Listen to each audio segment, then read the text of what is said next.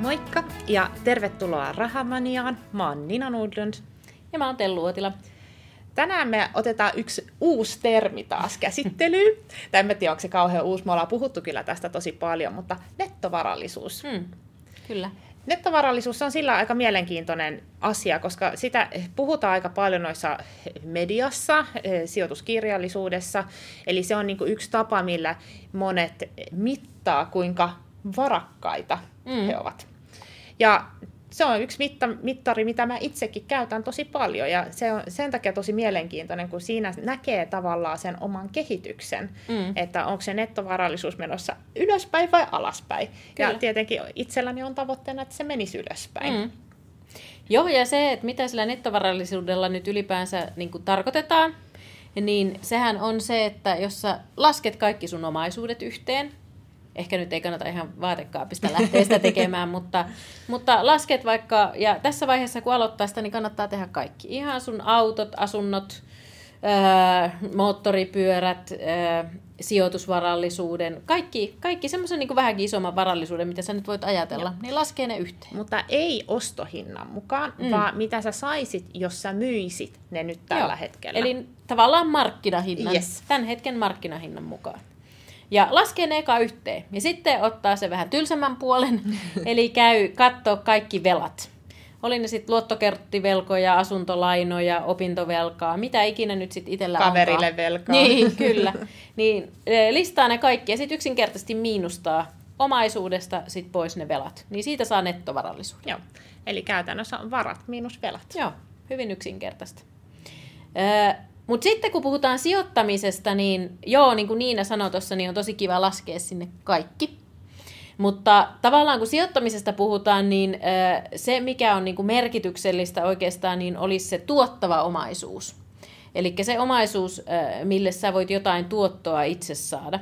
Toki oma asunto moni laskee sen sinne, sinne myös, mutta jos ajattelee sitä, että et, et mikä se mun nettovarallisuus on ja paljon mulla pitäisi olla vaikka nettovarallisuutta, että se voisi tuottaa mulle jotakin sitten kuukaudessa, niin silloin, silloin oikeastaan siihen varallisuuteen tai siihen niin on, on hyvä sitten laskea oikeastaan vain sijoitukset. Kyllä.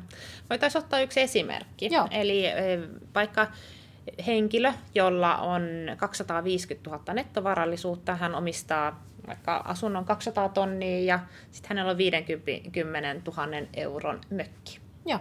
Sitten on toinen henkilö, joka omistaa 200 000 euro sijoitusasuntoja, eli hänellä on ehkä kaksi-kolme sijoitusasuntoa siihen hintaan, ja sitten hänellä on 50 000 euron osakesalkku. Mm.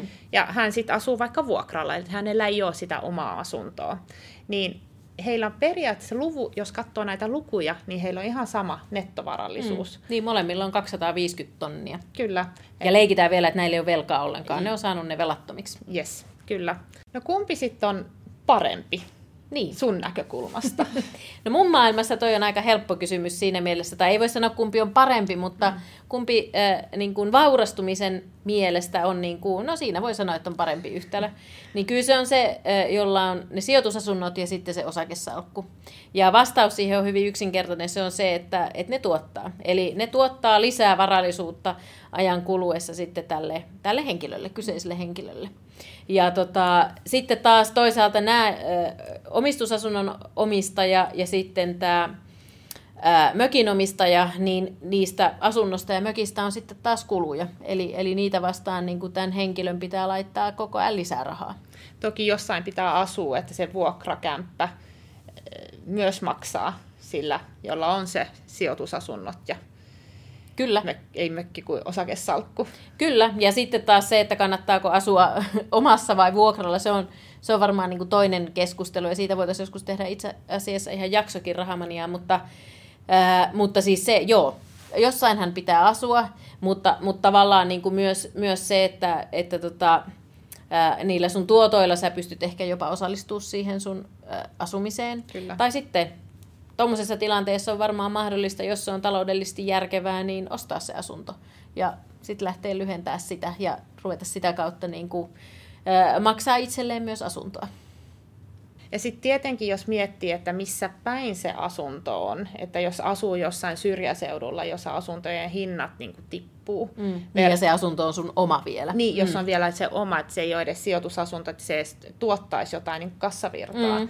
niin kyllähän että sille nettovarallisuuden kannalta ei ole kauhean hyvät näkymät, että jos kuitenkin jossain tietenkin pitää asua, mutta sitten jos sä jossain vaiheessa haluaisit myydä sen, niin se voi olla vaikea saada edes omia rahoja sit sieltä pois. Se on ihan totta. Ja semmoisessa tilanteessa etenkin se vuokralla asuminen saattaa olla niin kuin hyvinkin järkevää. Toinen on myös se, että jos mökki on jossain, niin kaikkienhan meidän oma mökki on meille se rakkain mökki ja meidän mielestä se on, se on maailman arvokkain se mökki, mutta sitten kun sitä lähdetäänkin myymään, niin, niin mökkien hinnat on kanssa aika arvotus se on lopulta, että minkä hinnan sä siitä saat.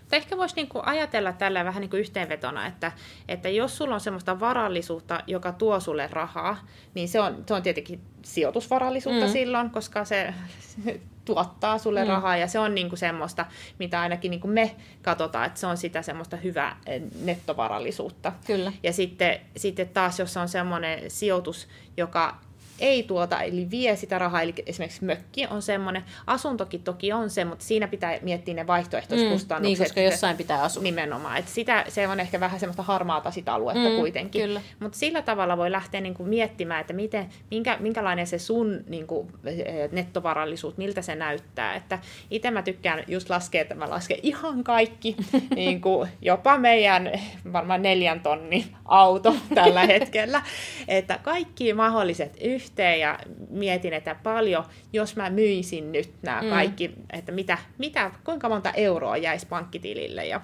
ja sitten sit sillä niin kuin vähän leikittelee sillä ajatuksella, että pystyisikö sillä rahalla vaikka elää jossain, missä on vähän edullisempaa ja niin, niin poispäin. Mutta, mutta sitten mulla on erikseen sitten tietenkin, että jos on semmoinen nettovarallisuus, jossa mä oon laskenut nimenomaan pelkästään sijoitusvarallisuuden. Mm. Eli siitä mä oon poistanut se meidän oman asunnon, mökin, autot, kaikki niin kuin mahdolliset semmoiset, että joka ei tällä hetkellä tuota yhtään euroa. Että mm. Toisaalta se oma asunto voi olla siinä mielessä hyvä sisällyttää siihen, että jos, jos myisi sen pois ja vähentäisi siitä asuntovelan, niin todennäköisesti sulle jäisi käteen aika paljon enemmän.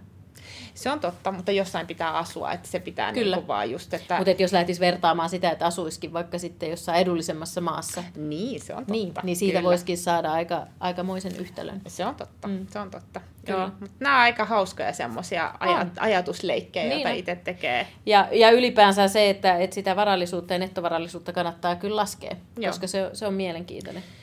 Me niin. löydettiin semmoinen pieni fakta. Se mm. tilasto on 2018, että se on vähän ehkä vanhentunutta, kun kuitenkin talous elää aika paljon tässä, Joo. varsinkin viime aikoina tuntuu, että on tapahtunut paljon, toisaalta myös velkaantumista on tullut ja näin. Että, mm.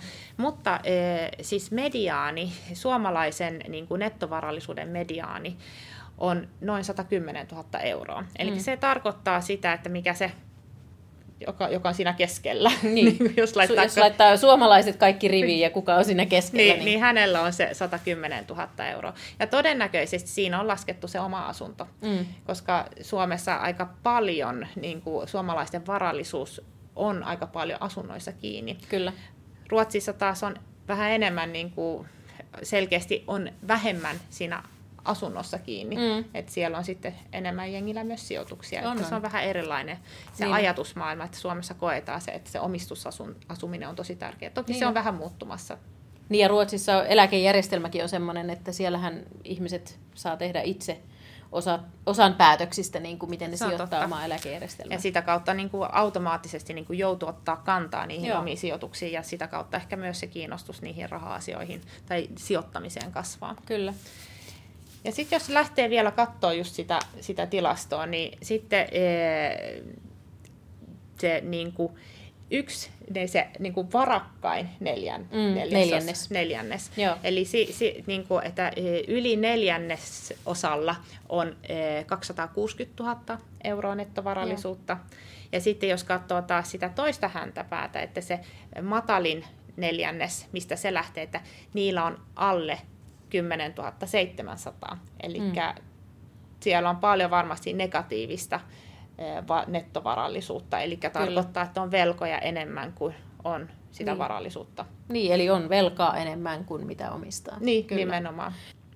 Joo, eli jos ajattelee, että suomalaiset on niin kuin noiden välillä, että, että se korkein neljännes alkaa siitä 260 000 ylöspäin, nettovarallisuus, ja sitten se matalin tai se alin neljännes menee siitä 10 700 eurosta alaspäin. Ja siinä on niin kuin se koko kirjo. Mutta jos ajattelee, että siellä on kuitenkin neljäsosa suomalaisistakin on 10 700 tai sen alle, mm. niin se on kyllä, se, se varallisuus on pieni. Se on todella pieni. Mm.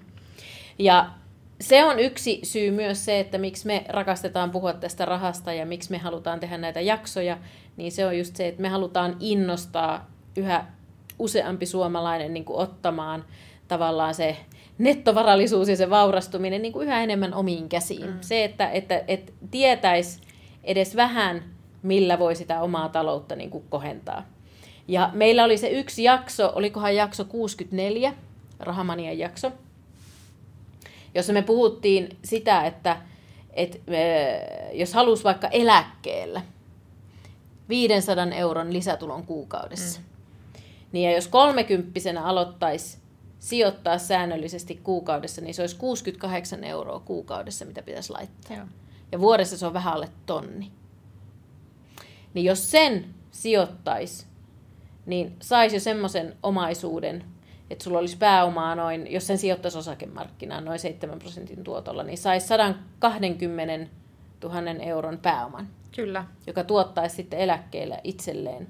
Eli siinä 35 vuodessa niin tuottaisi itselleen ää, sen 500 euron lisätulon per kuukausi. Eli ei puhuta kuitenkaan niin kuin, mistään ihan mahottomista asioista. Mm. 68 euroa kuukaudessa, se on semmoinen, mikä varmaan moni pystyy. Mm, kyllä.